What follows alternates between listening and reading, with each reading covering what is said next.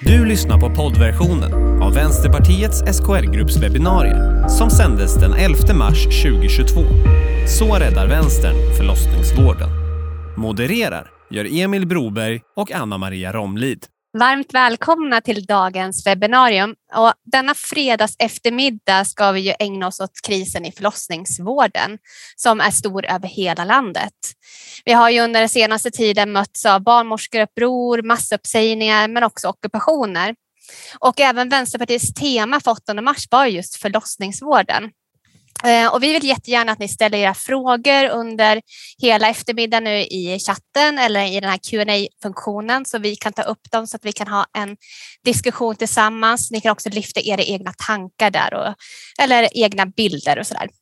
där. och först ut idag är Malin Hansson som är barnmorska och forskare och har i sin avhandling forskat om just barnmorskornas arbetssituation och deras professionella roll.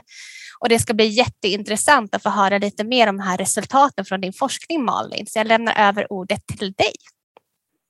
Tack så mycket. Yes, vi ska idag då prata om barnmorskors arbetssituation i Sverige. Eh, och jag vill börja med att tacka för inbjudan eh, att få komma och presentera den här forskningen eh, som är väldigt viktig och angelägen. Eh, denna soliga fredag eftermiddag, eller här i Göteborg är det i alla fall väldigt soligt. Eh, jag är barnmorska sedan 21 år och har 17 års yrkeserfarenhet från förlossningsvården. Eh, jag har också lett profylaxkurser för att ge blivande föräldrar verktyg inför den kommande förlossningen och tiden efter. Eh, jag har också arbetat inom många andra fält av barnmorskans kompetensområde och utöver barnmorska är jag också sexolog och har forskat inom många olika områden relaterat till min profession. Eh, och just nu så arbetar jag 50 procent här på Göteborgs universitet med barnmorskeutbildningen och även forskning. Eh, och de andra 50 procenten arbetar jag som innovationsledare inom VGRs eh, primärvård. Men det vi ska prata om idag är ju min avhandling. Det här var bara en liten foundation så ni vet var jag kommer ifrån. Eh, så jag disputerade då med eh, den här avhandlingen i förra året i december. A meaningful work in a strained context, exploring midwives work situation and professional role. Eh, där jag då hade ett teoretiskt perspektiv med fokus på salutiones, alltså hälsofrämjande faktorer, och job demand resource, alltså krav och resurser. Så vi fokuserade alltså både då på hälsofrämjande faktorer men också riskfaktorer i de inkluderade studierna. Eh, och här ser ni en överblick över vilka som var involverade i detta avhandlingsprojekt.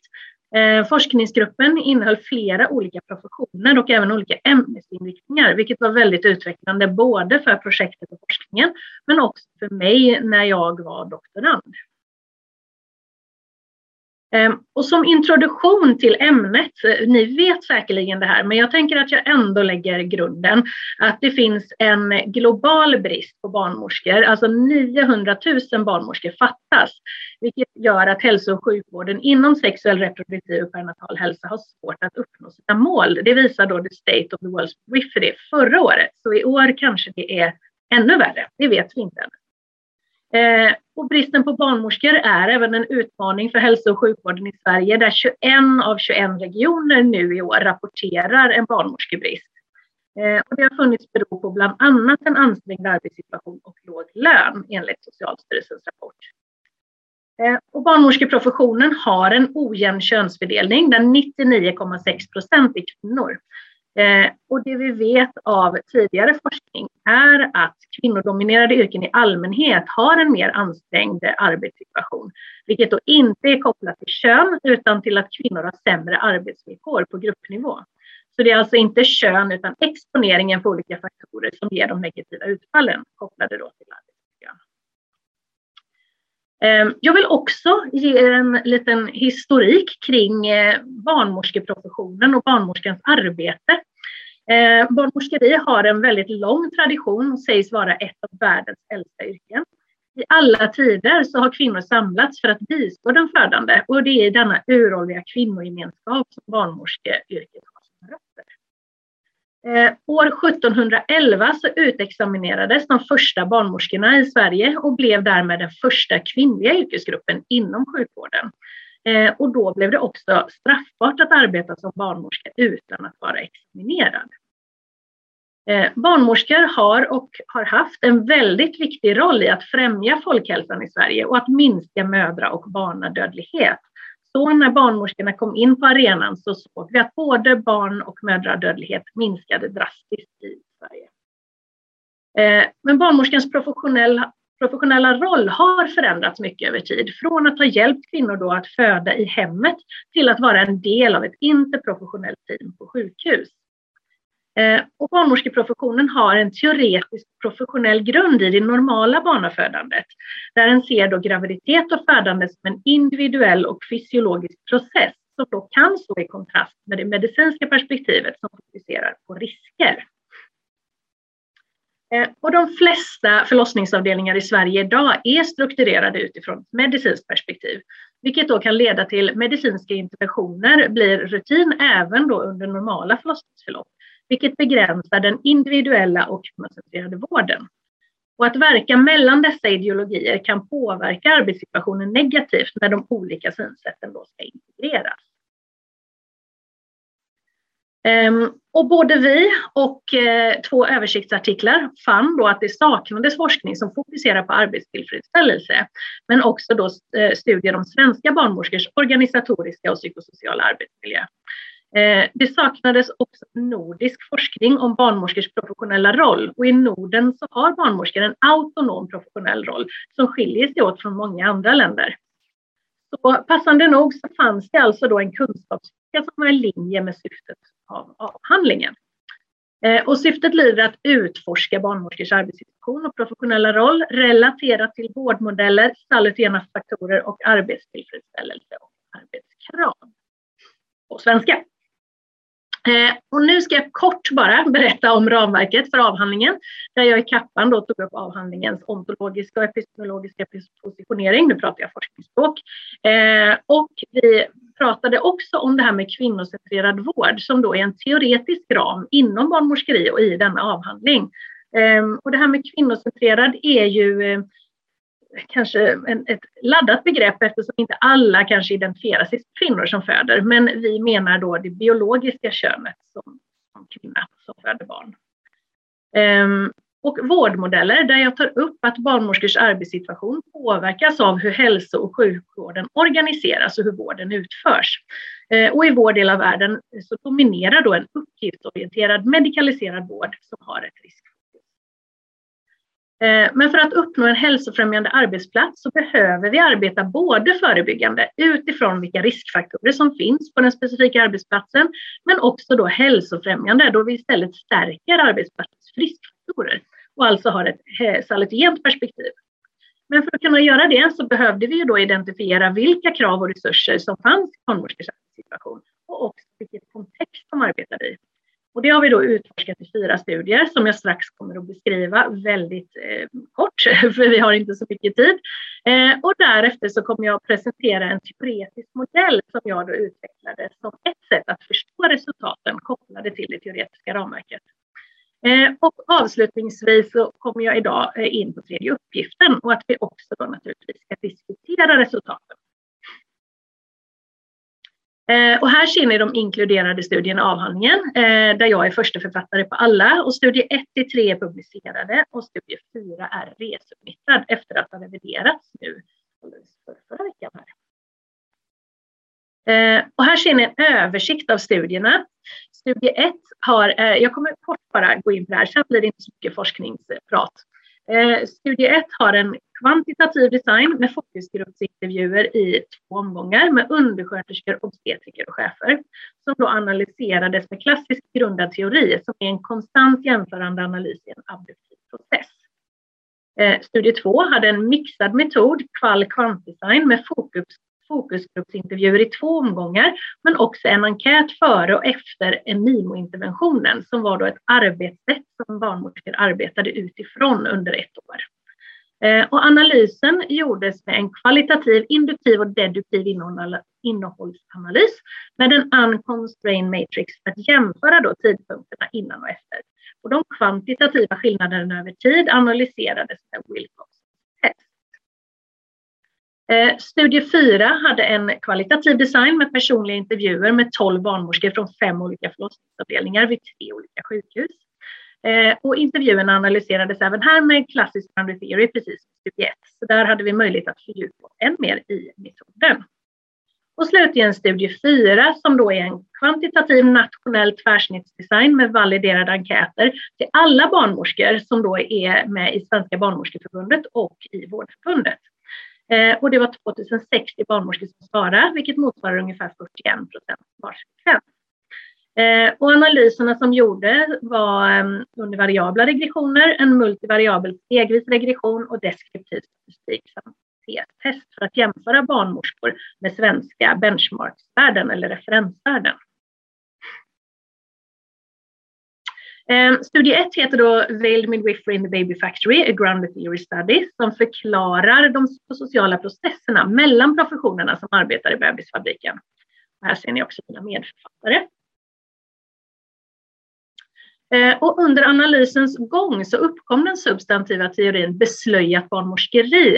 Eh, och de andra professionerna upplevde att barnmorskornas arbete var lite dolt och att man arbetade bakom stängda dörrar. Eh, och the main concern för de andra professionerna var då att barnmorskorna marscherade till egen trumma. Vissa i dissonans och andra i harmoni med resterande professioner och kontext. Men barnmorskorna som marscherade i dissonans då, de framkallade känslor av exkludering och frustration från de andra professionerna. Vilket i sin tur resulterade i att de försökte samverka och få tillgång till den här barnmorskans lite dolda värld. Eh, och det gjorde de genom tre avbeslöjande strategier. Scrutinizing, som innebar att barnmorskorna granskades och ifrågasattes, medan de försökte skydda den fysiologiska processen och sitt professionsområde Eh, streamlining som innebar att barnmorskornas arbete strömlinjeformades eh, via PM och regler för att få dem att arbeta mer likartat och alltså då inte individanpassat eller kvinnocentrerat. Eh, och slutligen collaborating admittance där de andra professionerna såg barnmorskan som en teamledare men med olika kapacitet att släppa in de andra professionerna i vården kring den födande kvinnan. Eh, men de här strategierna då ledde ibland till att barnmorskor än mer marscherade till egen och så började processen om. Eh, och hela teorin utspelades i ett baby factory kontext med en löpande bandprincip som hade ett högt genomflöde av födande och en ansträngd arbetssituation för alla professionerna som arbetade där. Eh, och efter studie 1 så ställde vi oss frågan hur barnmorskorna själva upplevde sin arbetssituation. För det här var ju från de andra professionerna runt barnmorskan. Vilket då ledde till studie 2 som heter Work Situation and Professional Role for Midwives at the Labour Ward Pre and Post Implementation of a Midwifery Model of Care. Det är en tungdrickare. Eh, och här ser ni också mina medförfattare. Eh, och här ser ni en ganska komplex bild över studiedesignen, men förenklat så samlades den kvalitativa och den kvantitativa datan in samtidigt och analysen var driven av den kvalitativa delen. The point of interface, eller där de möttes, eh, var i resultatdelen för att se likheter och skillnader i resultaten mellan de olika metoderna. Eh, och resultaten visade då med bas i den kvalitativa delen att MIMO hade potential att stärka barnmorskornas professionella roll och sågs också som ett verktyg som gjorde det möjligt att fokusera på en kvinnocentrerad vård. MIMO ledde också till en mer konceptuell syn på professionen och gav barnmorskorna ett språk för att konkretisera och uttrycka den grundade barnmorskekunskapen. Men barnmorskorna rapporterade dock en ansträngd arbetssituation både före och efter MIMO. Och de uttryckte att de kände sig otillräckliga och beskrev en allmän brist på tid och brist på stöd. Eh, så att arbeta enligt MIMO hade inte någon effekt på den ansträngda arbetssituationen i det sammanhanget och med de parametrarna som vi diskuterade här. Ehm, och efter de två första studierna så var det tydligt för oss att barnmorskor arbetade i en ansträngd arbetssituation, men också att det fanns positiva saker som var viktiga. Ehm, och vi hittade som sagt inga nordiska studier om främjande faktorer eller om den professionella rollen i relation till barnmorskors arbetssituation, vilket ledde till studie 3 som heter Professional Courage to create a pathway within midwives fields of work. Här är också mina medförfattare. Ehm, och den substantiva teorin, eh, professionellt mod att skapa sig en väg inom barnmorskans arbetsfält, uppkom som en förklaring till de hälsofrämjande förhållandena i barnmorskornas arbetssituation. Eh, och teorin består av en process i fyra steg som jag nu tänker guida er igenom. Först har vi då eh, nödvändiga förutsättningar och det var att man synliggjorde barnmorskeriet och också att man hade organisatoriska resurser för att kunna arbeta som barnmorska och inte som en obstetrisk sjuksköterska. Eh, men också att det, att det var en reflekterande och lärande miljö för att då kunna uppfylla barnmorskornas main concern och det var att det skulle vara genomförbart att arbeta då, som jag sa, som barnmorska och inte en obstetrisk sjuksköterska.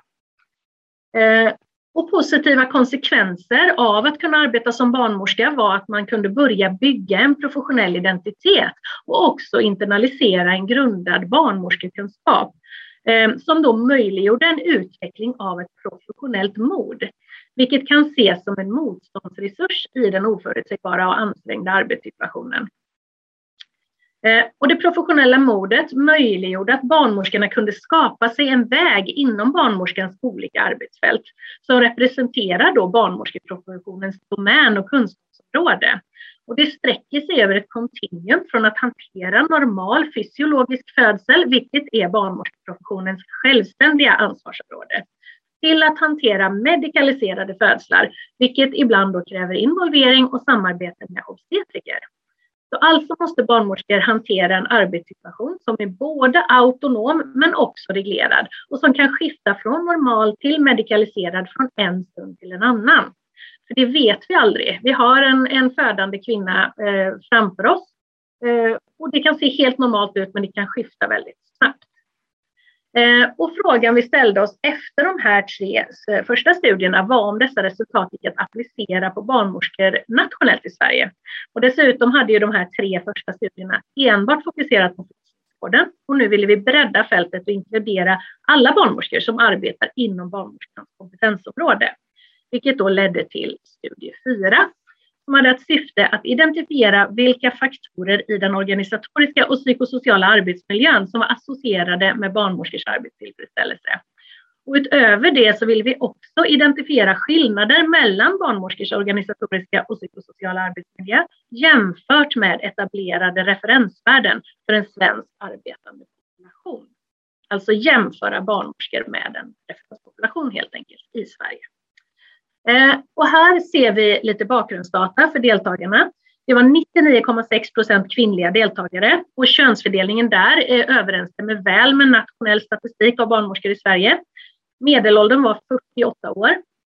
Eh, den genomsnittliga arbetserfarenheten var 16 år och på nuvarande arbetsplats 8 år. Eh, om vi fokuserar på den här rutan lite grann så var det då enbart 52 procent som arbetade heltid. Eh, och detta är också intressant att relatera till Arbetsmiljöverkets strävan att möjliggöra heltidsarbete för kvinnor och också en jämställd arbetssituation. Men hela 95 procent av alla barnmorskor hade en fast anställning, så att få fast jobb verkar inte vara ett bekymmer för barnmorskor. Eh, arbetsplatserna varierade. Förlossningen 44 procent, barnmorskemottagningar 32 och så vidare. Så de inkluderade barnmorskorna arbetade både inom slutenvård men också inom primärvård. Här ser vi då den univariabla regressionsanalysen till vänster för varje enskild skala som då kallas independent variables. Eh, och just, eh, vi justerade dessa för ålder och arbetserfarenhet som confounders. Eh, och I enlighet med vår statistiska analysplan så inkluderade vi alla skalor som var signifikanta i den senare då multivariabla dubbelriktade stegvisa regressionen med arbetstillfredsställelse som utfallsvariabel. Eh, där vi alltså gjorde en forward selection och en backwards elimination med en alfa på 0,05 som stoppvärde. Jag ska inte prata mer tekniskt om regressioner, vilket jag tycker är väldigt roligt. Eh, det var slutligen då 13 variabler som blev inkluderade i den slutliga multivariabla regressionsmodellen som då förklarar 65 procent av variationen i barnmorskornas arbetstillfredsställelse. Eh, och det var tre skalor som var negativt associerade med arbetstillfredsställelse. Det var rollkonflikter, utmattning och känslomässiga krav. De ni ser som har ett minustecken framför sig. Och det var tio skalor som var positivt associerade med arbetstillfredsställelse, vilket var att ha en möjlighet för utveckling i sitt arbete, att kunna utföra sitt arbete med en hög kvalitet, Eh, och att man kände sig erkänd och kunde påverka sitt arbete. Dessutom var meningsfullhet och variation viktigt tillsammans med ledarskapskvaliteten och en känsla av samhörighet och att man rapporterade en hög självskattad hälsa. Eh, om vi då tittar på barnmorskors rapporterade medelvärden i COPSOC-instrumentets olika skalor och jämför dem med svenska referensvärden så analyserade vi också något som kallas för minimal important score difference, vilket betyder minsta skillnad i poäng som är skillnad i praktiken, vilket alltså ger en högre tröskel eh, för att få klassa in här än enbart signifikans. För signifikans kan man få när man har de här stora antalen, alltså stora antal deltagare. Eh, utan att det gör någon skillnad i praktiken. Eh, och det vi ser är att barnmorskor skiljer sig ogynnsamt åt i förhållande till svenska referensvärden, vilket jag pedagogiskt här har försökt markera med rött. Eh, och det är de eh, här att man visade på höga kvantitativa krav. Man hade ett högt arbetstempo, man hade höga känslomässiga krav, väldigt höga känslomässiga krav, eh, lågt inflytande, man hade höga nivåer av rollkonflikter ett lågt erkännande, låg organisatorisk rättvisa och även låg självskattad hälsa och höga nivåer av utmattning. Eh, och då ska vi komma ihåg att detta är arbetande barnmorskor inom barnmorskans olika kompetensområden, inte bara förlossning och inte personer som är sjukskrivna. Eh, och fördelaktiga skillnader som är markerat med grönt var en hög meningsfullhet eh, och där har vi också ett väldigt högt värde och också en variation i arbetet. Så denna tabellen ger en ganska klar bild av hur barnmorskornas organisatoriska och psykosociala arbetssituation ser ut i Sverige idag. Eh, och om vi då lägger ihop resultaten här i studie 4 så ser vi att faktorer som var associerade och viktiga för arbetstillfredsställelsen i den här regressionsmodellen så var det ju just meningsfullhet och variation i arbetet som barnmorskorna skattade högt på, vilket ju då är positivt. Men dessvärre så skattade ju också barnmorskorna sämre än referensvärden med höga emotionella krav, lågt inflytande, höga rollkonflikter och lågt erkännande, lågt självskattad hälsa och höga nivåer av utmattning som vi också såg var associerade med arbetstillfredsställelse. Eh, och detta är ju alarmerande och kan delvis förklara orsakerna till den här förlossningskrisen vi ser inom eh, förlossningsvården idag och även inom barnmorskemottagningar och andra enheter som det inte pratas lika mycket om, men som också är påverkade av den här krisen. Ehm, och vi har redan etiskt godkännande för att göra en uppföljningsstudie 2023. Ehm, och detta skulle vara då unika data där vi kan analysera sambanden mellan arbetssituationen och barnmorskors hälsa över tid. Alltså ha ett longitudinell studie där vi då kan se på, på ehm, samband på ett helt annat sätt. Eh, då skulle vi också kunna identifiera prediktorer för fysisk och psykisk ohälsa, alltså vad är det som orsakar? Eh, men också då titta på de organisatoriska riskfaktorerna. Eh, och detta i sin tur skulle kunna möjliggöra ett strukturellt förbättringsarbete som skulle kunna implementeras på en nationell nivå. Och det enda som saknas just nu är forskningsmedel för att kunna genomföra denna unika och viktiga studie och projekt. Så det jobbar vi på. Eh, men om vi då går över till avhandlingens kappa så utvecklade jag ju där en teoretisk modell som jag nämnde inledningsvis för att förstå barnmorskornas arbetssituation utifrån eh, de fyra studiernas resultat. Eh, där jag då integrerade ett teoretiskt ramverk med salutynes för arbetskontextet och job demand resource för att mm, få fram en generisk teoretisk modell som alltså går att använda på olika professioner och där arbetssituationens krav och resurser läggs in i relation till då arbetstillfredsställelsekontinuumet längst ner i bilden. Eh, och till vänster så har vi då motivationsprocesser som främjar eh, kan främjas av de fysiska och sociala organisatoriska resurserna som också buffrar mot effekterna av kraven. Och, och, till höger så har vi då kraven som representerar fysiska, mentala och organisatoriska krav med fysiska och psykiska kostnader för individen eh, som då leder till patogena försämringsprocesser om de inte balanseras av resurserna. Eh, och här är en bild av syntesen av resultaten i delstudierna införda då i den teoretiska modellen som kan ses som en konklusion eh, i avhandlingen. Eh, och jag fokuserar på att presentera de övergripande resultaten då jag inte har tid att gå in på alla underkategorier. Så den teoretiska syntesen blev ett professionellt mod att upprätthålla ett meningsfullt arbete i en ansträngd kontext, som då är en modell för att teoretiskt förstå barnmorskors arbetssituation, professionella roll och arbetstillfredsställelse. Och om barnmorskorna då upplevde en sammanhängande arbetserfarenhet, coherent work experience som man säger inom Saturtines. Eh, och en central resurs som växte fram under analysen var ju då att ha det här professionella modet för att upprätthålla ett meningsfullt arbete.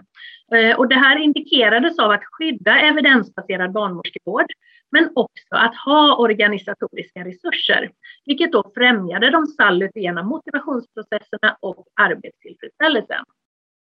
Men dessa står då i kontrast till de patogena försämringsprocesserna med arbetskrav som konceptualiserades som en ansträngd kontext med brist på organisatoriska resurser, negativa interpersonella relationer och dis med låg självskattad hälsa och burnout. Vilket vi vet sedan tidigare forskning är riskfaktorer för sjukskrivning och både fysisk och psykisk ohälsa. Ehm, så det vi ser är att majoriteten av de negativa faktorerna i barnmorskors arbetssituation ligger på en strukturell och organisatorisk nivå och alltså inte då på individnivå primärt. Ehm, ja. Så avhandlingen har ju identifierat både resurser och krav av betydelse för barnmorskors arbetssituation, professionella roll och arbetstillfredsställelse. Eh, och denna kunskap lägger ju grunden för strukturella förändringar gällande styrning, ledning, organisering, resursfördelning för att möjliggöra hållbara arbetsvillkor och hälsofrämjande arbetsliv för barnmorskor. Ehm, vi har en övermedikalisering inom förlossningsvården som påverkar barnmorskornas arbetssituation och professionella roll negativt med too much too soon är något som vi kallar, pratar mycket om inom eh, barnmorskevärlden internationellt, alltså för mycket för tidigt. Med en hög andel interventioner som inte är evidensbaserade vid normala graviditeter och förlossningar. Och detta ger även negativa utfall för de födande och de nyfödda. Eh, och det vi behöver är en differentierad vård med alternativa vårdformer från hemförlossning till barnmorskeledda enheter till en högmedikaliserad vård som utgår då ifrån den individuella födandets behov och önskemål. Och I avhandlingen så tar jag upp då konceptet just right, just in time, som betyder att ge rätt vård på rätt nivå och vid rätt tidpunkt. Alltså få en balans där vi inte då utgår ifrån en högmedikaliserad vård för alla, vilket varken är kostnadseffektivt eller nödvändigt. Och just right, just in time är sådär lite svenskt lagom eh, och innefattar en, att den utför interventionen när det krävs, alltså just right, och vid rätt tidpunkt, just in time. Eh, och detta borde då vara ett kollektivt, interprofessionellt och organisatoriskt förhållningssätt och ett gemensamt mål för att förhindra då too much too soon, men också too little too late, alltså för mycket för tidigt eller för lite för sent. Men Just Right Just In Time kräver stora strukturella organisatoriska förändringar eh, med en kontinuitet i vårdkedjan och med barnmorskor på ledande befattningar. Eh, men det kan också då främja en högkvalitativ, jämlik, evidensbaserad one-to-one eller alltså en till en barnmorskevård med adekvata organisatoriska resurser och hög patientsäkerhet.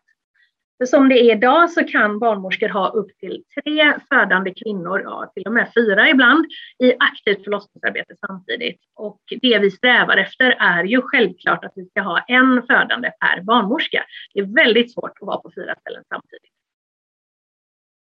Eh, men en differentierad vård med olika alternativ på arbetssätt och ökad grundbemanning så ökar också arbetstillfredsställelsen. Det är vi helt övertygade om.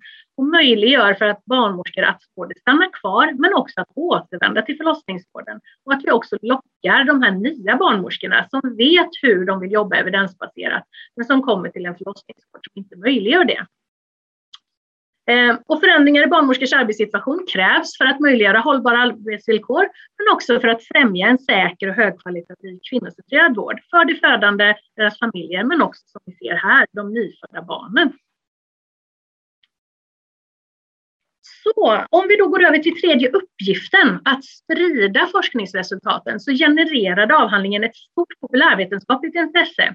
Den blev uppmärksammad i TV4 där jag blev intervjuad även i SVT Nyheter, dessutom olika radiokanaler, DN, GP, Vårdfokus bland väldigt många andra. Eh, och denna bilden fick jag sen till, oops, förlåt, fick jag sen till mig eh, på män över 40, från män över 40. Så av, att avhandlingen fanns med på text-tv verkade liksom vara väldigt spännande för män över 40. Det tycker jag var spännande. En eh, forskningsstudie i sig. Um, ja, jag har också samverkat och presenterat vår forskning för både Barnmorskeförbundet och Vårdförbundet som var med och hjälpte till att skicka ut den här enkäten, vilket jag är jättetacksam för i hela forskargruppen. Eh, och de har också aktivt arbetat med resultaten vi har fått fram, som vi ser exempel på här i fyra debattartiklar. Eh, och jag ska också upp på Barnmorskeförbundets chefskonferens i nästa vecka för att sprida våra forskningsresultat även där till chefer som är barnmorskor. Ehm, jag var också inbjuden talare på Jämställdhetsmyndighetens konferens om pandemins påverkan på den ekonomiska jämställdheten. Då vi sett att det är 99,6 av alla barnmorskor som är kvinnor och det var enbart 48 eh, och det var hela 48 procent som arbetade deltid nationellt. Eh, och deltidsarbete vet vi ju påverkar privatekonomin här och nu, men det påverkar ju också eh, pensionen i förlängningen. Igår var jag med i Systematikpodden som är en podd som drivs av en psykolog om just förlossningskrisen eh, och eh, hur den ska kunna lösas. Så det är en tips från mig att gå in och lyssna på den. Mitt avsnitt är nog inte utlagt än, men det finns många intressanta avsnitt att lyssna på där och mycket information. Så att sprida forskningen som jag gör också här idag, en oerhört viktig eh, del att nå er politiker. Eh, är ju viktigt för att möjliggöra strukturella förändringar på flera olika nivåer i samhället.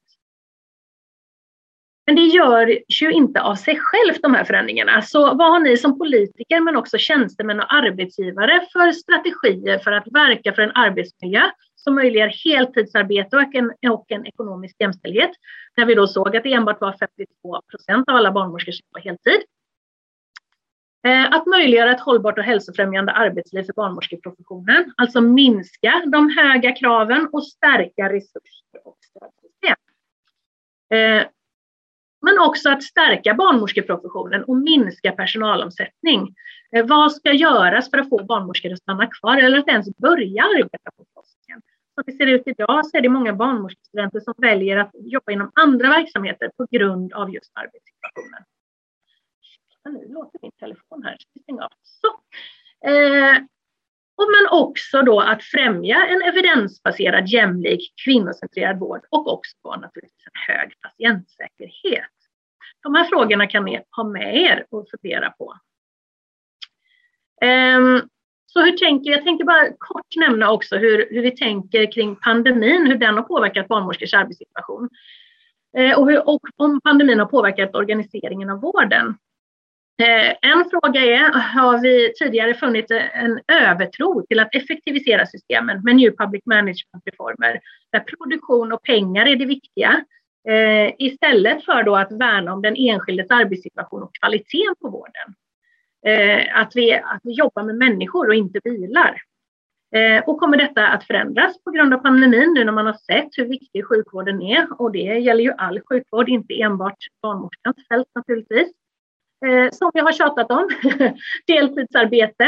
Eh, att det är 48 procent av alla barnmorskor som rapporterar deltidsarbete. Det är helt exceptionellt. Det finns ingen annan grupp inom hälso och sjukvård som rapporterar högre deltidsarbete på en hel grupp av eh, en profession. Eh, det blir ju en ojämlikhet, eh, helt klart. Eh, och också då Eh, att det är en väldigt ansträngd arbetssituation eh, och det är 99,6 procent av alla barnmorskor som är kvinnor. Och som jag sa inledningsvis så är, vet vi ju då av tidigare forskning att kvinnodominerade sektorer har en sämre arbetsmiljö.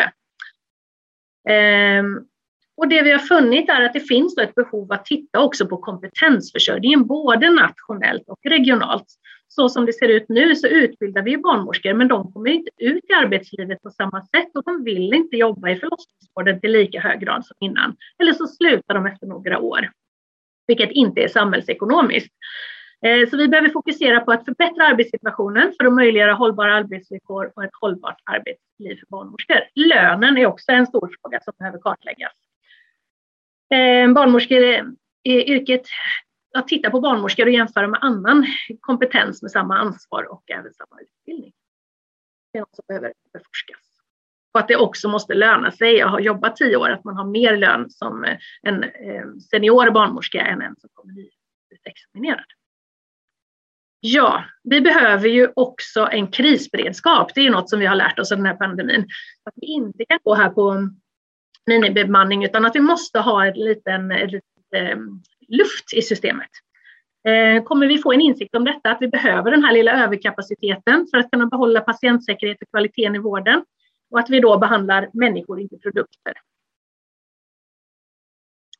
Ja, jag slutar med en bild på min avhandling, så jag slutar där jag började. Och här ser ni också en länk där ni kan ladda ner min avhandling.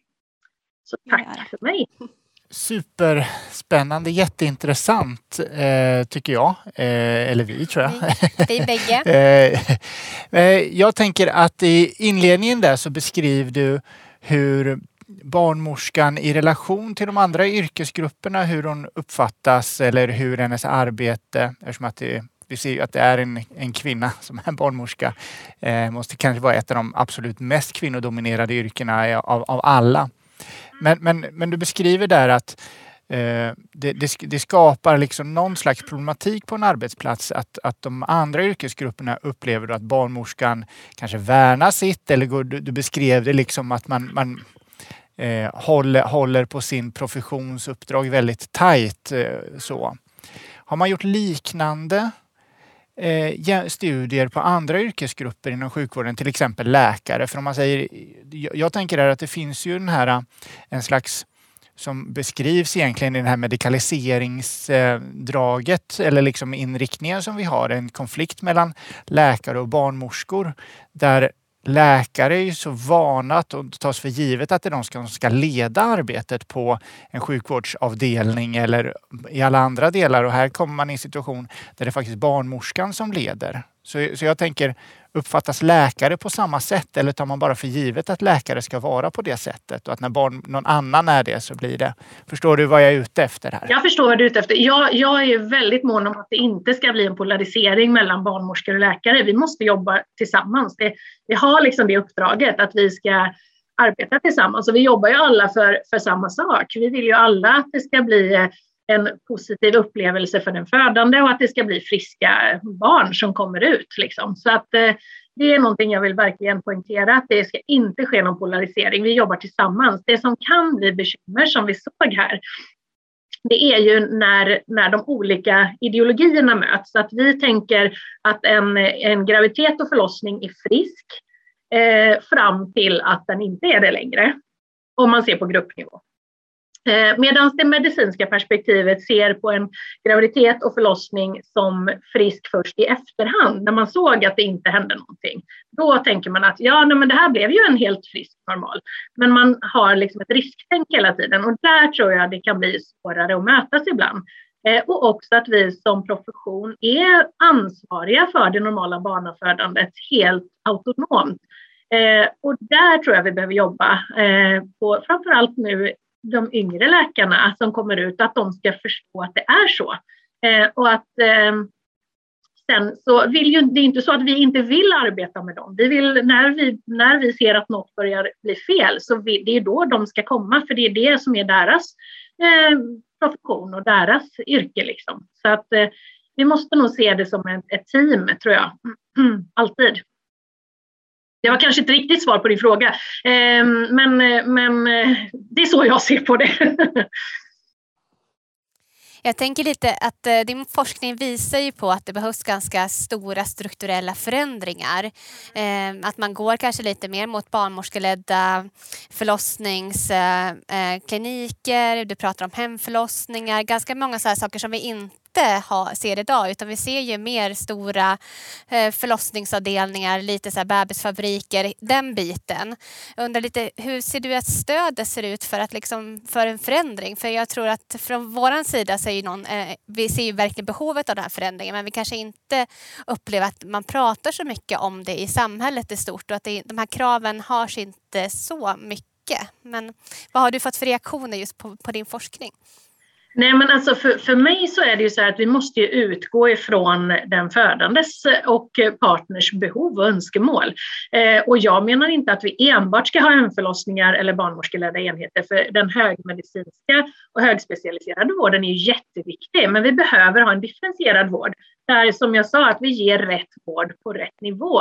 Det är ju eh, ganska knas att vi, som vi har idag, att vi har en jättehög resurs på, på vården för alla, även när det är helt normalt och friskt.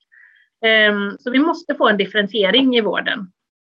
Sen så tror ju jag att det är svårt som födande att veta att de här alternativen finns, för att den finns ju inte idag i Sverige. Det är väldigt få ställen. Det finns några få ställen där vi har hemförlossningsbarnmorskor, Ehm, man får oftast betala för det själv, vilket gör också att det blir en ojämlikhet, att det är bara de som har resurser som kan få en hemförlossning. Så kan vi ju inte ha det.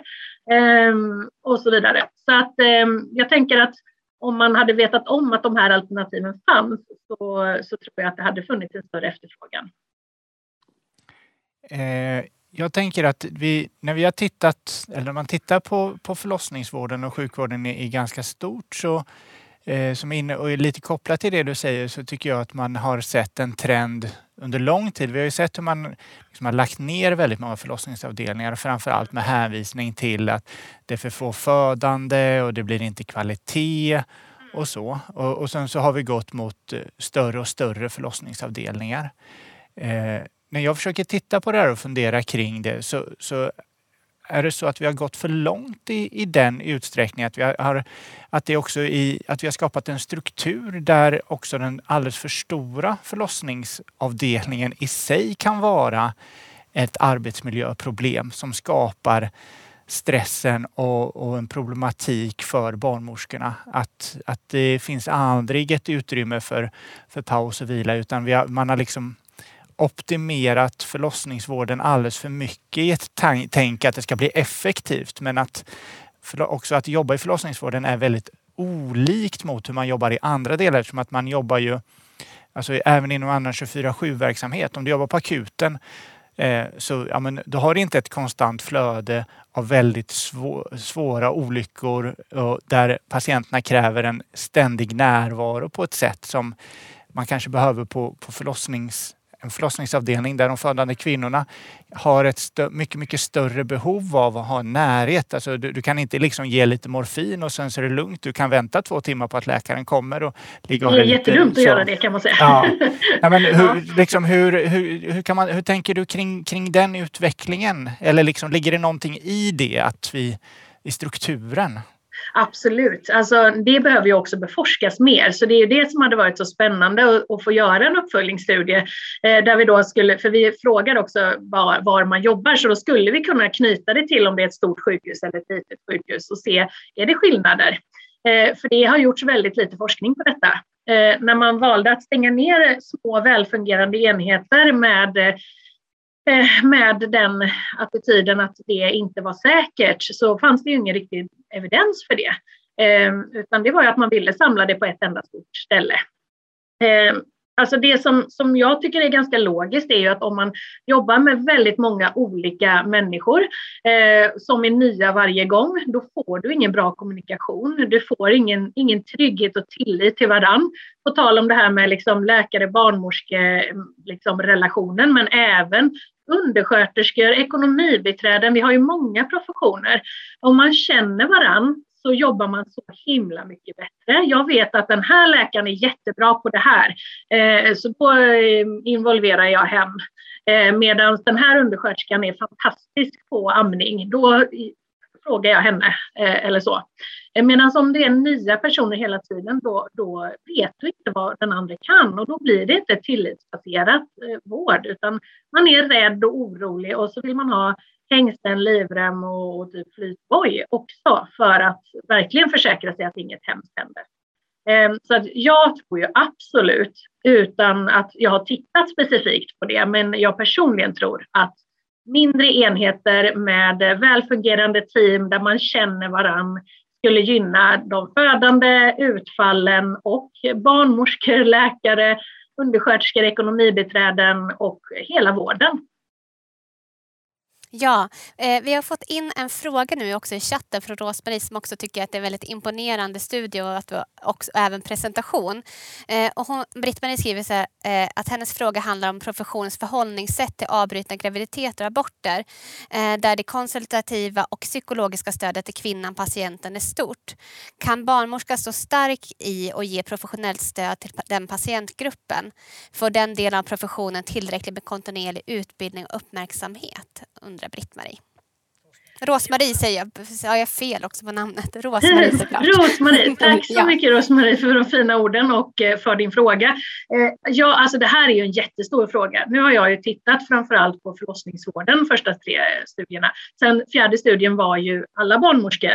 Eh, det var ju inte så många som svarade från abortmottagningen så vi kunde göra några specifika analyser för det var för få.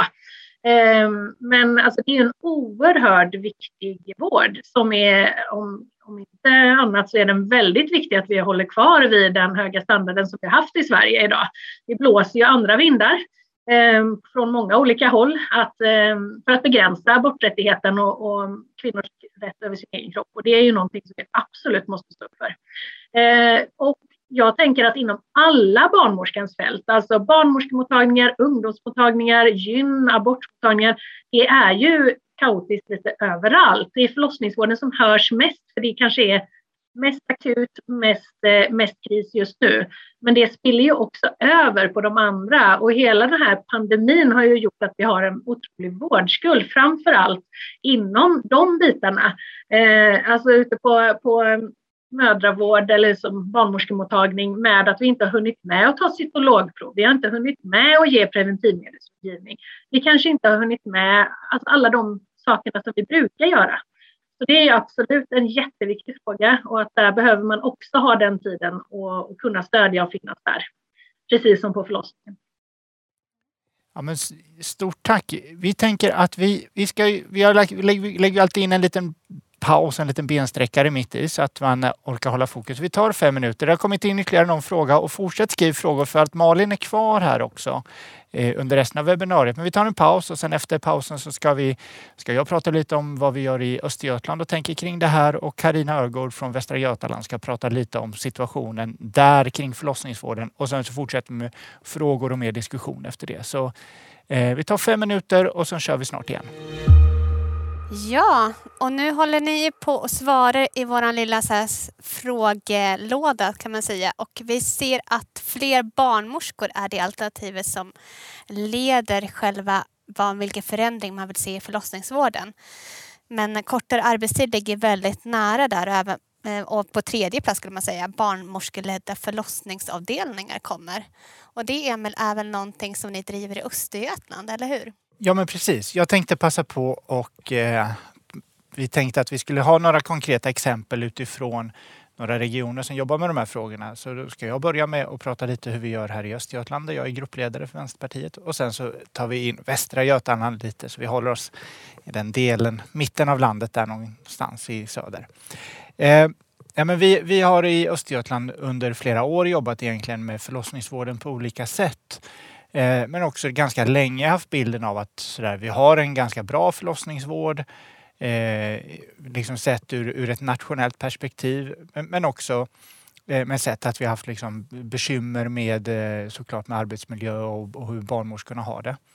Eh, men i höstas så gick vi in och började liksom studera eh, liksom siffrorna lite noggrannare och tittade då på eh, graviditetsregistret som kommer med en rapport varje år och tittar på hur ligger Östergötland egentligen till när det, lägger, eh, när det gäller statistiken.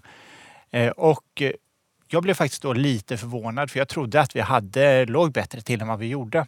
Man kan ju alltid säga att svensk förlossningsvård håller ju världsklass.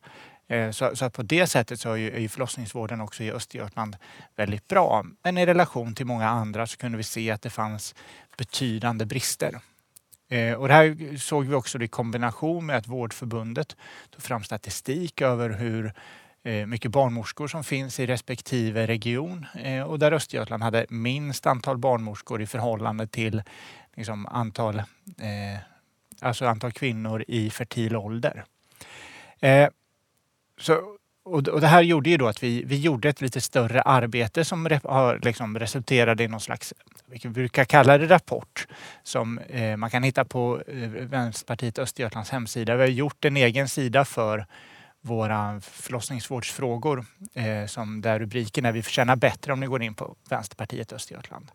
Eh, för vi kunde se då i, när vi tittade på siffrorna så var det liksom hela vårdkedjan där vi var sämst på tillgänglighet i mödravården. Alltså gravid, när man blev gravid så fick man vänta längst på att få en tid i, förlossningsvård, eller i mödravården. Man hade minst antal besök av alla eh, regioner. Eh, och eh, de som hade behov av stöd av, av läkare eller andra insatser fick minst stöd i jämförelse med, med övriga. Vi kunde också se, och det som Malin var inne på, eh, när det gäller också förlossningsvården, att dels vi har två förlossningsavdelningar i Östergötland, en på Vrinnevi sjukhuset i Norrköping och en på Universitetssjukhuset i Linköping. Att båda de presterade ganska dåligt när det gällde den patientupplevda eh, vården man fick, eller patientupplevelsen. Eh, Vrinnevi sjukhuset i Norrköping de hade sämst betyg av alla deltagande förlossningsavdelningar och på universitetssjukhuset så låg man eh, inte särskilt bra till heller. Det vi också kunde se då kvalitetsmässigt var ju att eh, på de sista åren så hade ju då insatsen med, alltså det som, som Malin benämnde tidigare som ökad medikalisering, så kunde vi se att i Östergötland så ökade användningen av verkstimulerande dropp radikalt. Alltså, och på, på, på väldigt, väldigt kort tid där vi hade högst andel Eh, att eh, man använder det och där vi liksom har förstått att man använder det mer som regel än, än att man, att man sätter, sätter in det på i princip alla, eller 77 procent tror jag av alla förlösande får verkstimulerande dropp oavsett om man behöver det eller inte. Och det här kan man ju då koppla till att när man sätter in det så kortas ju eh, förlossningarna. Förlossningarna går ju snabbare. Man kan också se, och det här kan inte vi säga att det är vetenskapligt belagt att det finns den kopplingen i Östergötland. Men Eh, man säger i alla fall att, att ökad användning av verkstimulerande medel ökar också risken för eh, omfattande bristningar. Och vi kunde se en tydlig eh, korrelation mellan att när man ökade verkstimulerande medel så ökade också bristningarna. Det följde liksom samma utvecklingslinje och där låg vi också sämst i, i landet. Eh, vi kunde också se att när, det, när vi kommer till eftervården så, så hade vi också då eh, lång väntetid för att få komma och göra sina återbesök och att det finns stora brister i den delen också. Och vi har också få eh, liksom man måste också i stora delar av länet måste man resa ganska långt för att få sin eftervård. Så vi, vi liksom har tagit fram då ett helt paket med Eh, förslag. Allt från att bygga ut mödravården, öka telefontillgängligheten men också sådana delar att vi ser att vi lägger minst pengar, eh, bland de som lägger minst pengar i hela landet på just den här vården också. Att man måste utöka utbudet så att man både får fler besök och tidigare besök i mödravården men också att mödravården måste kunna erbjuda mer till de gravida kvinnorna. Det vill säga att vi ser att den offentliga vården borde också kunna erbjuda vattengymnastik eller vattengympa eller andra insatser för de som också är utsatta. För det där vet vi att de, idag är det ju många gravida som deltar i den typen av aktiviteter men det är oftast de som kanske har minst behov av det för det är liksom de som redan är välutbildade, har en god ekonomi och som har bäst förutsättningar att klara sig. Medan de som lever i socialt utsatta områden har svag ekonomi eh, eller kanske kommer att ha en annan eh, etnisk bakgrund än svensk som eh, deltar i mycket lägre utsträckning i den typen av aktiviteter och därför också mindre förberedda för sin förlossning. Och det får effekter också i förlossningsvården menar vi. Så därför behöver man stärka upp det. Sen tittar vi på förlossningsvården då och vi ser den här medikaliseringen och, och det som Malen lyfte tidigare som ett förslag driver vi nu också att vi ska öppna en tredje förlossningsavdelning i Östergötland där vi säger att det ska vara en barnmorskeledd eh, avdelning för att just erbjuda dels de födande eh, en möjlighet att välja men också att bredda eh, barnmorskornas arbetsmarknad, att det ska kunna finnas fler arbetssätt och verkligen ta tillvara deras eh, yrkesskicklighet och deras, alltså den, stärka barnmorskan som yrkesroll. Eh, och vi tror också att på det sättet genom att skapa ytterligare en förlossningsavdelning faktiskt dra ner på storleken på avdelningar och, och det skulle gynna hela förlossningsverksamheten, alla barnmorskor, även de som inte jobbar där. Vi lyfter även in att vi, ska, vi tycker att det här med eh, hemförlossningar behöver vi titta på om vi ska kunna jobba med det också. Vi tittar också på andra delar och föreslår där vi skulle kunna kanske, det finns ju de som, eh, alltså i, när det saknas barnmorskor, för vi, i grunden så är det fler barnmorskor som måste till också. Vi måste locka tillbaka barnmorskor som har slutat. Vi måste skapa arbetsmiljö som gör att de barnmorskor som jobbar idag faktiskt ska orka he, jobba heltid. Eh, men vi ser andra då i väntan på att vi lyckas uppnå det så kanske man kan koppla på andra stödinsatser i form av dolor och så vidare som skulle också kunna fungera som stöd under förlossningarna för de gravida eller de födande eh, när, det in, när övrig personal inte räck, riktigt räcker, räcker till. Lite som ett, ett ett, eh, ja, men en satsning i alla fall för, riktat mot de gravida. Och vi ser också att man måste förbättra och korta tiden till, till eh, eftervården. Eh, och här har vi också eh, läkare och så som ligger väldigt långt fram och driver de här frågorna. Men vi ser ju fortfarande att det är stora, stora utmaningar att få till det. Och då vill vi öppna Eh, fler mottagningar där man ska kunna få sin, eh, sin eftervård eh, närmare och enklare för de kvinnor som kommer runt hela länet. Där har vi sammanfattat och nu har vi drivit det inför 8 mars och vi, vi tog ju fram tillsammans med andra regioner då en, en kampanjmaterial som vi har använt oss av nu och vi tänker försöka driva på och faktiskt göra det här till en av våra valfrågor nu för att vi tror eh, eller känner oss rätt säkra på att det här är någonting som väldigt många väljare eller liksom medborgarna tycker att det är helt orimligt att vi har en situation som den ser ut i, i Östergötland idag. Det var liksom den komprimerade versionen lite av vad vi tänker och gör här just nu. Och då tänker jag att vi eh, går över till Karina som eh, ska ge liksom bilden lite av situationen i Västra Götaland. Så, men medan ni lyssnar så kan ni skicka, fortsätta skicka in frågor till, till Malin eller till, till, till mig om Östergötland eller till det som Karina säger här nu. Hej och välkommen Karina. Ja, men tack så jättemycket för att jag eh, fick komma in här och berätta eh, lite grann om hur vi har då arbetat med förlossningsvården. Och, ja, vi har grönblått eh, minoritetsstyre hos oss, för de som inte kommer ihåg detta. Så vi är i opposition. Ehm, så med det då i åtanke. Vi eh, har ju en region som är en femtedel av landet, så det är ju ganska så bra eh, med befolkningsunderlag för att ha, eh, göra förlossningar. Men eh, som det har blivit nu då eh, så finns det fyra olika utgångspunkter för detta. Eh, och det är ju då eh, Salgrenskas Östra som är den största, som vi, eh, ja, det är verkligen en babyfabrik och jag tror att Malin säkert känner till den väldigt väl. Eh, där sker ju då 9000 förlossningar per år och 54 procent av alla förlossningar i vår region. Så mycket fokus blir naturligtvis där. Eh, så. Eh, jag har en massa listor i vägen som jag håller på att kämpa med, det är därför jag så. Eh, och det som har hänt är att det här hände då 2017 att man slog ihop, tidigare hade vi också i Mundal. Eh, men eh, man menade då från, eh, från sjukhusledningens sida att det här skulle bli väldigt bra. Eh, det fanns en stor eh, oro, upplevde jag, hos politiken, inte bara hos oss, utan eh, ganska så brett. Men man blev ändå övertygad om att det här skulle bli bra. Då. Men det som har hänt är ju att det har blivit så här, precis. Jag kände igen jättemycket av det som Malin beskrev, det här med medicinska säkerheten först.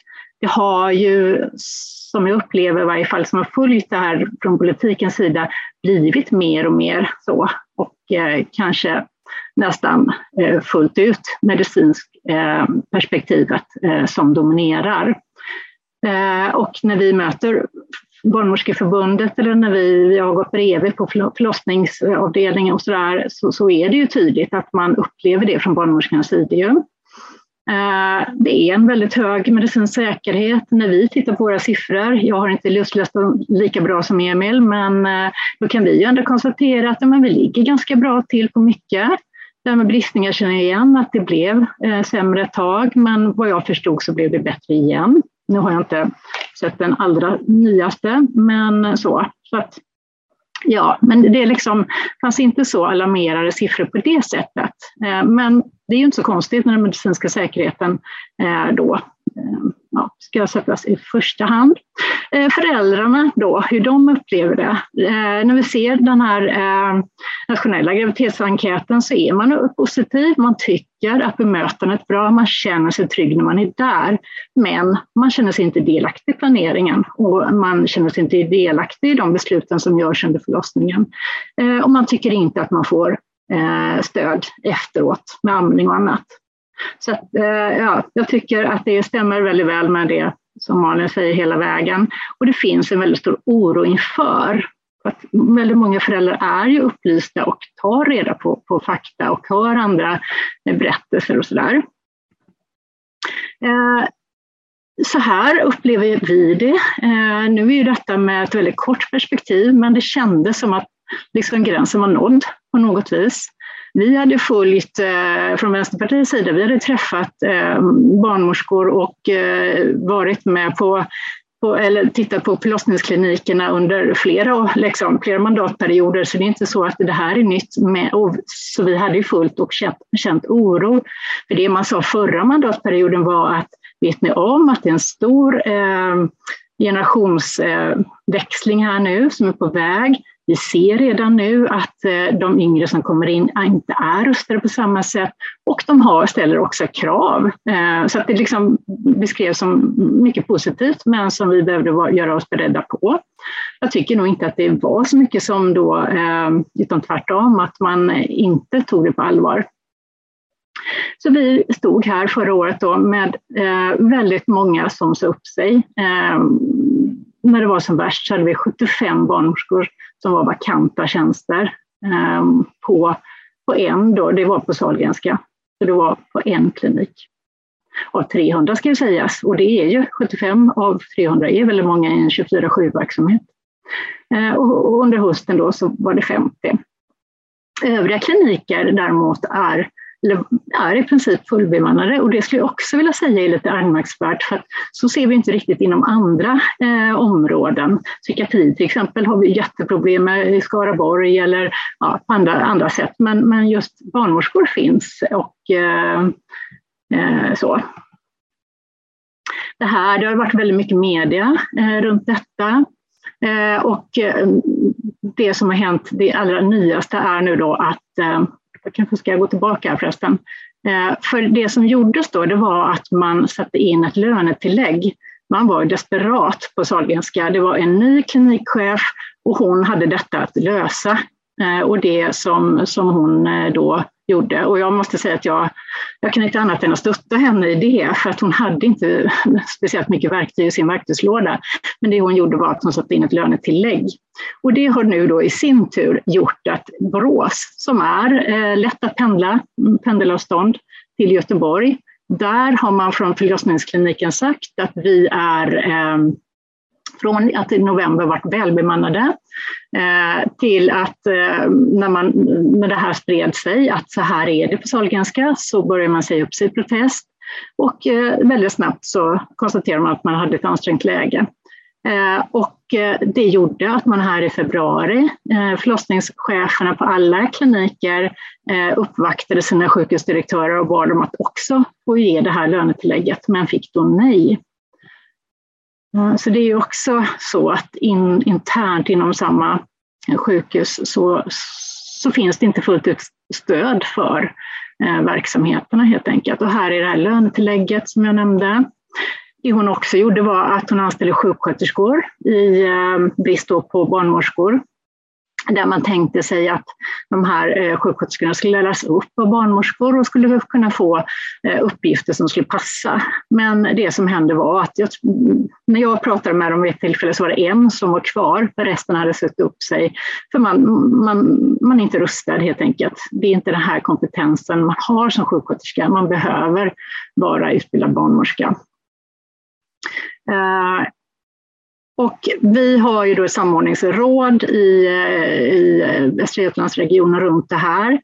Eh, det fanns innan. Jag vet att i Stockholm så bildade man det när krisen var så störst, men vi hade redan ett som var bildat i och med att vi har de nationella kunskapsområdena så, så, har ju vi gjort det regionalt. Och där hade man, har man då beslutat att vissa mödravårdscentraler ska styra föräldrar till olika eller till klinik då, där man tänker så att man får lite bättre fördelning. Men man har också satsat på färre anställd per chef och det eh, har ju vad jag har förstått på Sahlgrenska varit väldigt lyckosamt. Man uppskattar väldigt mycket att ha sin chef eh, närvarande så att man har en, en bra dialog och känner att man har en tillit och en förståelse för professionen och för ens dagliga arbete. Men man strävar ju också då mot färre aktiva födande och precis som Malin nämnde, en per barnmorska är ju måltalet.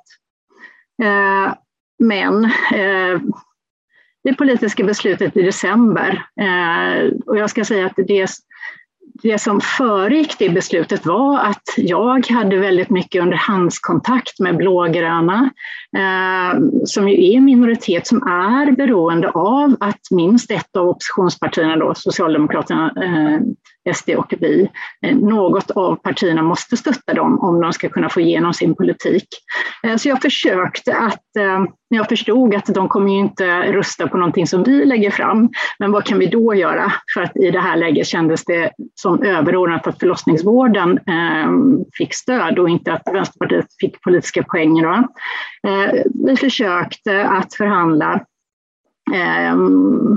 men stupade kan man säga. Eh, och det är ju också väldigt trist för vi har borgerligt och Miljöpartiet på samma sida och Miljöpartiet är ju väldigt eh, positiva till barnmorskeledda mottagliga avdelningar, hemförlossningar och annat. Eh, vi skulle kunna nått ganska långt tillsammans men där man inte fick gehör då i resten av gänget på den sidan. Så att det som hände var att man då skulle samordna sig bättre men inga extra pengar. ja, och där står vi nu, ska jag säga. Så att inga extra pengar har tillfallit förlossningsvården. Eh, vad lär vi oss av det här? Mm. Arbetsmiljön är under all kritik och det är den ju faktiskt i hela heldygdsvården. Det är inte bara här, men i förlossningsvården så, eh, så är den nog sämre skulle jag säga. Eh, och jag tror att det har att göra väldigt mycket med det som Malin sa, med att det här är en traditionell eh, kvinnlig arbetsplats eh, där man då Ja, det finns ju forskningsbelägg helt enkelt på att det, det är så. Den har nått sin tipping point. Eh, nu, nu går det inte mer. Liksom. Nu har barnmorskorna vridit och vänt på sig själva och det ser vi i graviditetsenkäten att de som föder är väldigt nöjda för de får fortfarande ett väldigt bra bemötande. Men det har ju ett pris och det är de som arbetar där som betalar det priset. Eh, vi kan också konstatera att barnmorska är ändå en tydlig och välorganiserad yrkesgrupp. Man har en yrkesstolthet, eh, men den har inte tagits på allvar. Men jag tänker att det är ju något som vi kan göra väldigt mycket gott med. Det är precis det här vi vill. Vi vill ju ha en tillstyrning, tänker jag, eh, där professionen ska styra. Eh, och här har vi en yrkesgrupp som har en, en, en bra organisering och en god kunskap, kunskap om sitt arbete. Eh, vi har ju haft då gott om tillfälle att vara oppositionsparti om man nu ska se på den eh, saken. Eh, men eh, det är väldigt trist när man då möts av att ingenting går för att man inte kan tillskjuta pengar och vi vet att man kan det. Vi vet att det går med väldigt stora överskott i vår region. Vi har ju fått statsbidrag under årens lopp, men eh, ja, eh, alla som sitter i regioner och kommuner vet ju att det, det kan ibland skapa problem, eh, eh, även om de kan vara bra. Eh, vi har kunnat laga vissa hål och vi har lagt på IVF bland annat. Och det, jag säger inte att det är fel, men det har ju inte, liksom inte gått till förlossningen som sådan. Alltid, det har varit svårt. Ehm, Eh, vi ser att föräldrarna, alltså blivande föräldrar börjar känna en tilläggsbrist till att eh, förlossningsvården ska fungera. Och precis som Emil sa, det blir en valfråga. Eh, det, det tror vi också. Ehm, och det, det måste vi ju, vi, vi måste vara framme där och eh, eh, kunna ta den bollen.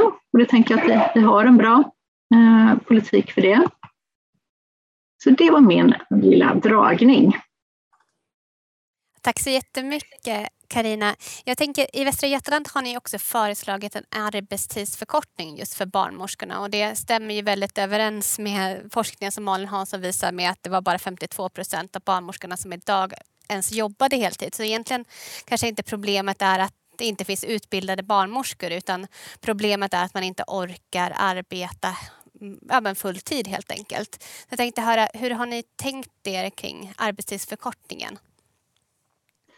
Men precis. Och, eh, vi har inte kommit till nästa steg där vi har eh, konkretiserat det, eh, utan det som vi är bekymrade för det är ju att när vi försöker vika pengar på de här sätten till arbetstidsförkortning, till exempel för en yrkesgrupp på sjukhuset, så är det väldigt eh, trubbiga instrument vi har att göra med. Och Malin frågar vad gör ni i politiken? Vad, har vad kan, hur kan ni styra?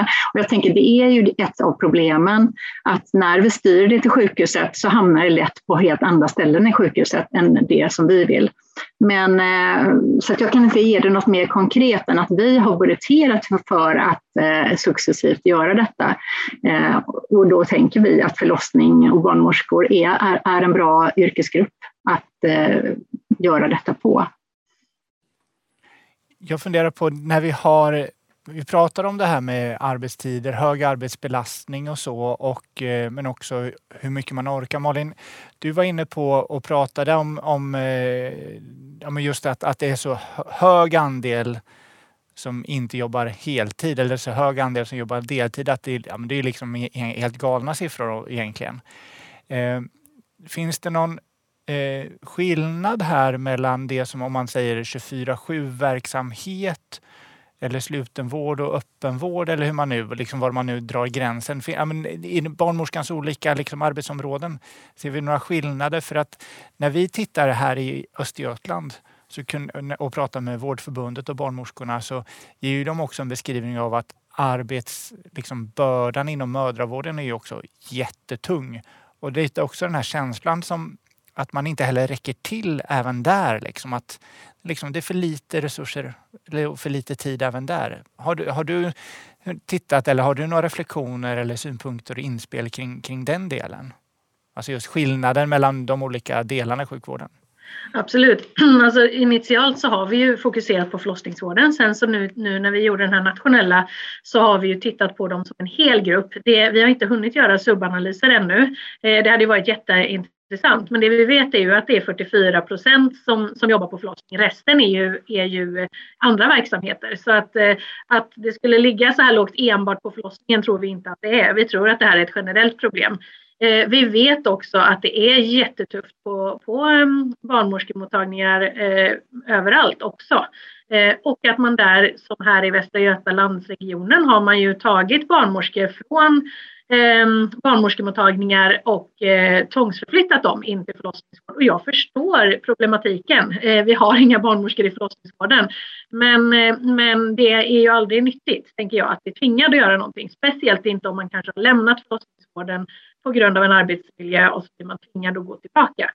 Ehm, och det är så att inom eh, barnmorskemottagningar är det också väldigt hög arbetsbelastning. Och de då som har försvunnit därifrån har man inte alltid ersatt utan då ska de som är kvar ta hand om allt som, som finns där.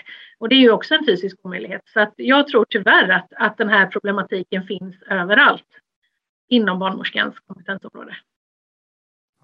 Ja, nej men jag tänker på Karina, hur, hur uppfattar du eh, debatten kring de här frågorna?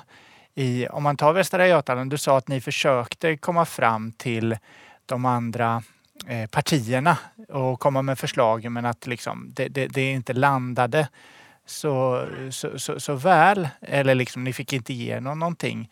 Alltså, det är väl inte bara, alltså jag tycker att alla pratar om, om krisen i förlossningsvården. Vad, vad, vad, är, eh, vad har du för bedömning av att att det inte görs mer och, och, när det händer någonting i, i Stockholm får vi se vad det leder till. Eh, det är liksom oklart men det blev ju liksom löften först när liksom man såg att det höll på att gå under. Varför, varför har, du, har du några tankar om varför det kan gå så långt och bli sån ak så akuta kriser inom, inom just förlossningsvården och liksom mödravården innan någonting börjar röra på sig? Och trots det så är det ett sånt motstånd mot att göra det. Men precis. Alltså man kan börja med att, säga att eh, konstatera att det paketet som man då tog till i Stockholm, det var vi snabba och genomlyste och såg vad kan vi ta av det här. Och vi kunde konstatera att det mesta hade vi redan på plats här. Eh, men som, som, du säger Emil, att vad, ja, hur mycket kommer det ge då? Eh, jag har inte sett utvärderingar av Stockholm än, men, eh, men det var ju liksom inte samordna sig är ju bra, men samordna sig när man har en brist, resursbrist, Eh, det liksom har ändå sina begränsningar. Och det tycker jag är eh, problemet eh, hos de styrande hos oss också. Att man, man liksom tänker sig att allting går att organisera. Genom att organisera bättre så går det att lösa. Och det, det är ju väldigt, väldigt tydligt. Man är inte beredd. Vi har till och med fått en siffra nu på 73,2 miljarder, eller miljoner skulle det kosta att Eh, finansiera upp eh, barnmorskornas löner så att de skulle liksom, eh, eh kunna ha en full bemanning på alla våra kliniker. Så att vi har en siffra. Hur svårt kan det vara? Vi har ett överskott. Så att min analys är att det är en borgerlig politik som tänker att eh, att allt går att styra bort. Det är också så att man lyssnar väldigt mycket på det medicinska paradigmet. Jag säger inte att läkarna är onda här. Det är ju verkligen inte så att några läkare går ut och säger att detta är bra, utan tvärtom. Jag ser ju att vi har uppslutning hos läkarna som verkligen stöttar både sjuksköterskor på de avdelningar där det är brist, eller barnmorskor. Eh, men att man, liksom har, man har köpt det, för det passar ju så väl i, i det borgerliga sättet att tänka. Eh, så att det, det skulle jag säga är, är det som jag tycker verkar vara problemet. Mm. Jag tänker, det är ju jättestora regionala skillnader på just förlossningsvården beroende på vart i landet man bor. Och eh, det är också väldigt ojämlika förhållanden. Jag tänker Malin, har du tittat någonting på det i din forskning, hur man kan komma till rätta på? Alltså, det är ju svårt att, att förlossningsvården ska se exakt likadan ut eh, vart man än bor men samtidigt så vill man ju ändå känna att man får en trygg förlossningsvård men också att de som jobbar inom vården också får rätt förutsättningar kunnat göra ett bra jobb. Har, har du sett någon, har någon forskning på det eller liksom tankar kring det? Eh, det är ingenting vi har forskat på men, men eh, det jag kan säga, mina tankar kring det är ju att vi måste ju ha en jämlik vård. Alltså vi måste kunna erbjuda en lika högkvalitativ vård var i än i landet vi, vi bor. Ifrån liksom långt upp i norr till ner i söder. Eh, och som det ser ut nu så har man ju börjat på en, en differentierad vård i Stockholm till exempel. Där man har tillskjutit pengar för det här min barnmorska-projektet eh, till exempel. Och det är ju jättefint att man har gjort det, men det måste ju till överallt. Det kan ju inte bara vara i Stockholm. Ehm, och att, att det har varit en sån stor kris och man har pratat om om krisen i Stockholm. Ja, jag är fullt övertygad om att det är precis lika mycket kris i Göteborg, eh, vet jag, rent eh, som jag bor här och har verkat här i 17 år. Eh, har många som jobbar och mång, väldigt många som har slutat. Eh, jag vet i Malmö finns det också en jättestor kris. Det här är ju inte en Stockholmsfråga och det tror jag också vi måste trycka på. Eh, och att man där faktiskt har satt till medel till förlossningsvården. Eh, och det gör man inte här. Eh, och vi saknar 70 barnmorskor säkert fortfarande. Vi, vi går liksom på en, eh, ja, på en nivå som inte är värdig i Sverige 2022. En fundering som jag tänker man kan ha är ju också att eh, vi ser, och Karina du visar ju på det, att ja, men de, de som föder, de, de, är ju, de är ju fortfarande ganska, överlag så är de ju nöjda och det är det som, som när vi började lyfta de här diskussionerna och diskutera med de ansvariga liksom högre upp i organisationen så sa de, ja men vi, vi har goda resultat, de, de, de, de, de som gravid, eller de födande, de är nöjda.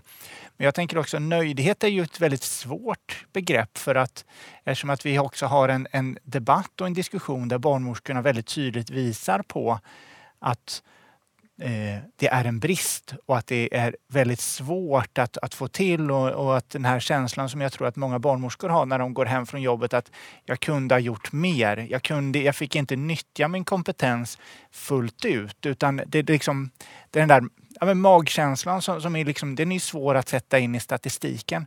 Men jag tänker också att då men de som också kommer in, de får ett gott bemötande för att personalen, barnmorskorna och undersköterskorna och när läkarna är involverade, de gör ett väldigt, väldigt bra jobb inne på salen och vänder ut och in på sig själva och ger liksom av hela sin själ för att orka med där inne på salen men de orkar inte livet utanför sen. Och därför liksom så är det ju, man betalar ju på det sättet kanske ett högt personligt pris som barnmorska. Och det är det som yttrar sig i, i eh, ja men man går ner i arbetstid och till slut så orkar man inte längre om man slutar. Eller man söker sig till delar där man inte är, kanske då inom slutenvården. Alltså hur... Eh, för det är också någonting som skiljer sig och som jag tänker Malin i din beskrivning av liksom barnmorskorna bär ju också med sig ett väldigt så starkt historiskt arv av att man finns där. Det, det, det, det, är ett arbete där kvinnor stöttar och supportar kvinnor.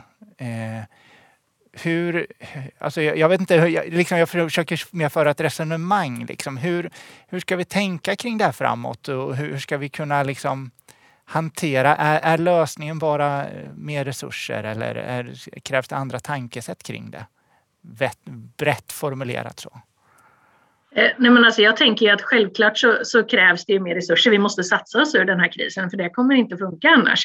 Eh, ja, åh, det är så många tankar jag har nu som jag vill få ut på en gång. Eh, nej men alltså, det här med en födande per barnmorska tror jag ju är eh, jätteviktigt. Eh, och något som, som jag tror skulle hjälpa till på alla plan. Liksom.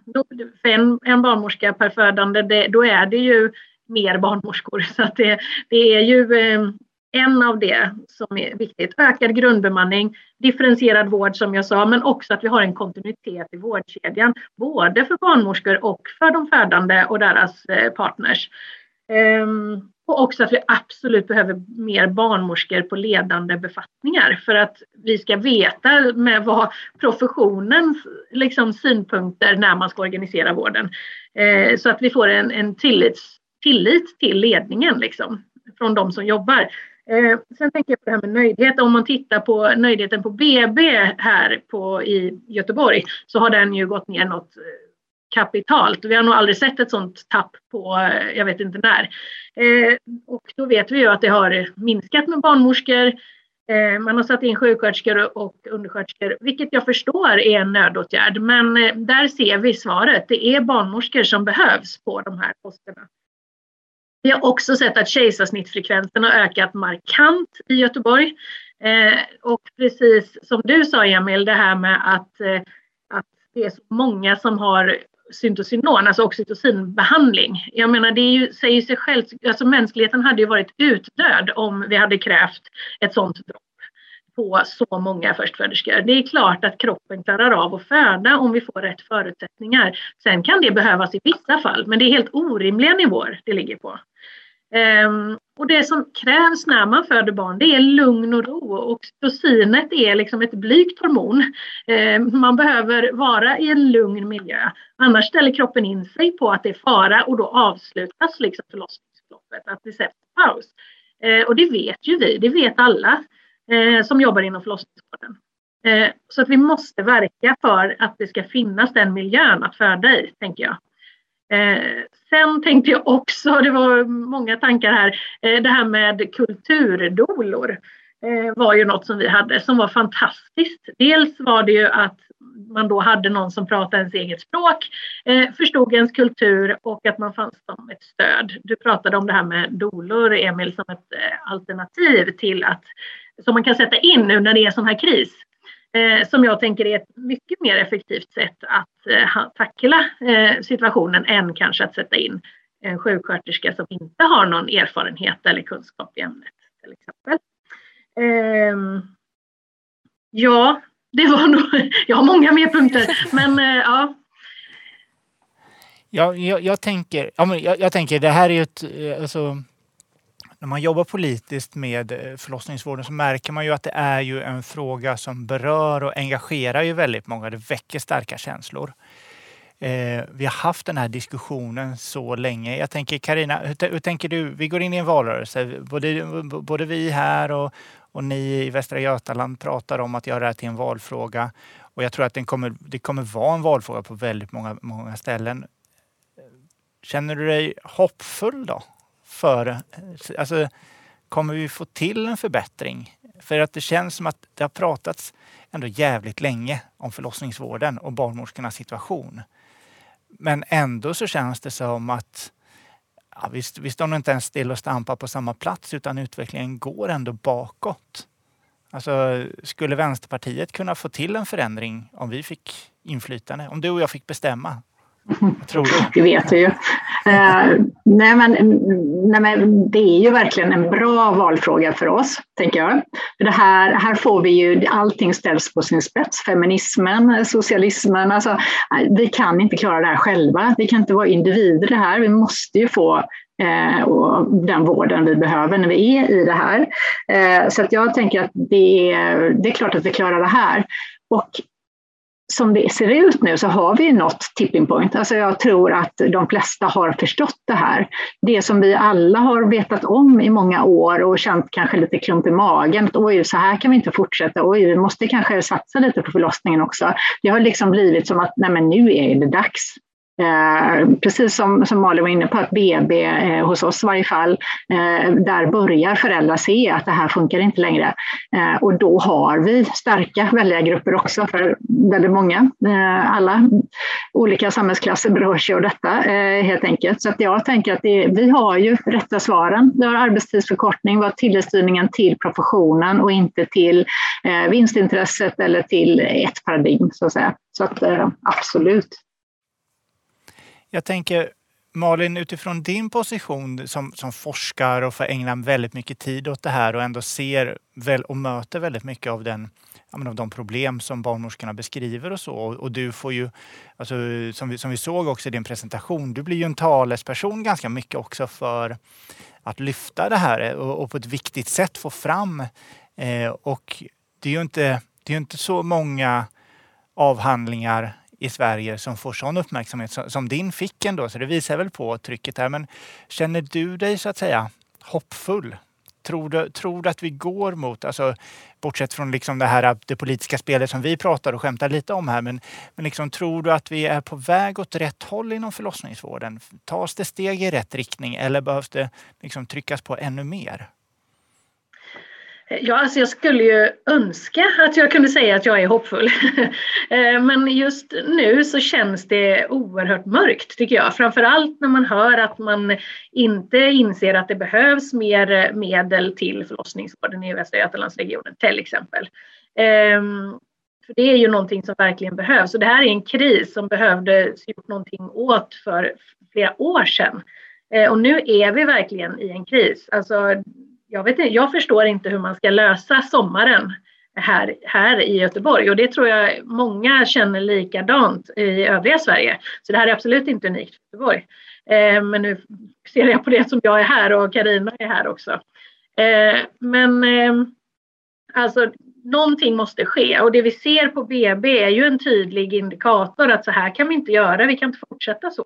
Och vi måste göra någonting och jag vet ju att eh, likväl som jag som älskade förlossningsvården, jag var kvar där i 17 år, eh, finns det många med mig som is, vill, vill jobba inom förlossningsvård. Men det måste till rätt förutsättningar. Vi måste kunna jobba som, som barnmorskor utifrån vårt kompetensområde, utifrån vetenskaplig evidens, eh, utan att ha den här övermedikaliseringen. Eh, det, det är ett måste om det ska bli en förändring. Och också jag som nu jobbar med barnmorskeutbildningen också, att barnmorskestudenter som kommer ut måste ju se en verklighet som de vill jobba i. Och som det är nu så är det ju tyvärr inte så. Och då kan vi utbilda hur många som helst. Men att om de ändå inte jobbar inom förlossningsvården sen eller slutar inom två år eh, så finns det ju ingen... Det, alltså vi måste börja rätt ände. Vi måste ändra arbetsmiljön och arbetssituationen. Eh, så. Jag tänker att det du säger nu Malin gör ju oss ännu mer rustade för att göra verkligen förlossningsvården till en stor valfråga för att också trycka på i den här förändringen så att det inte är så här nattsvart utan, utan med, med politik så ska vi förändra helt enkelt och det är ju vårt ansvar. Så att, eh, jag vill säga stort tack att du var med idag. Även tack till Karina och även Emil då, som var med på ett lite speciellt sätt. Sådär. Eh, jag tänkte också tipsa ni, för er som lyssnar är ju att vi hade ju vårt andra avsnitt av våran eh, podd Remake the World. Då hade, pratade vi just om förlossningsvården. Och då hade vi perspektivet eh, Norrbotten, Stockholm med Linda Jonsson från Norrbotten och Jonas Lindberg där vi pratade också just om skillnad mellan glesbygd och storstad och hur, vi kan, hur vänster kan fixa förlossningsvården. Så är man mer intresserad så gå gärna in på Spotify och lyssna på det avsnittet. Eh, nästa webbinarium är ju den 29 april eh, och då kommer vi fortsätta ha fokus på vården och marknadsföringen av vården, eller hur Emil? Ja men precis, vården och, och kanske lite välfärden. Vi håller på att jobba med programmet där men mm. den 29 april så skriv upp det i era kalendrar. Ja men precis. Men nu, det är inte bara i Göteborg som solen skiner utan det gör den ju också här i Linköping. Jag hoppas att det gör det hemma i Västerås också så jag tycker att vi tackar för oss idag och tar helg. Hej då! Ha det bra! Du har lyssnat på poddversionen av Vänsterpartiets SKR-grupps webbinarie som sändes den 11 mars 2022. Så räddar vänstern förlossningsvården. Medverkade gjorde Emil Broberg och Anna-Maria Romlid som moderatorer. Malin Hansson från Göteborgs universitet och Karina Örgård, gruppledare för Vänsterpartiet i Västra Götalandsregionen.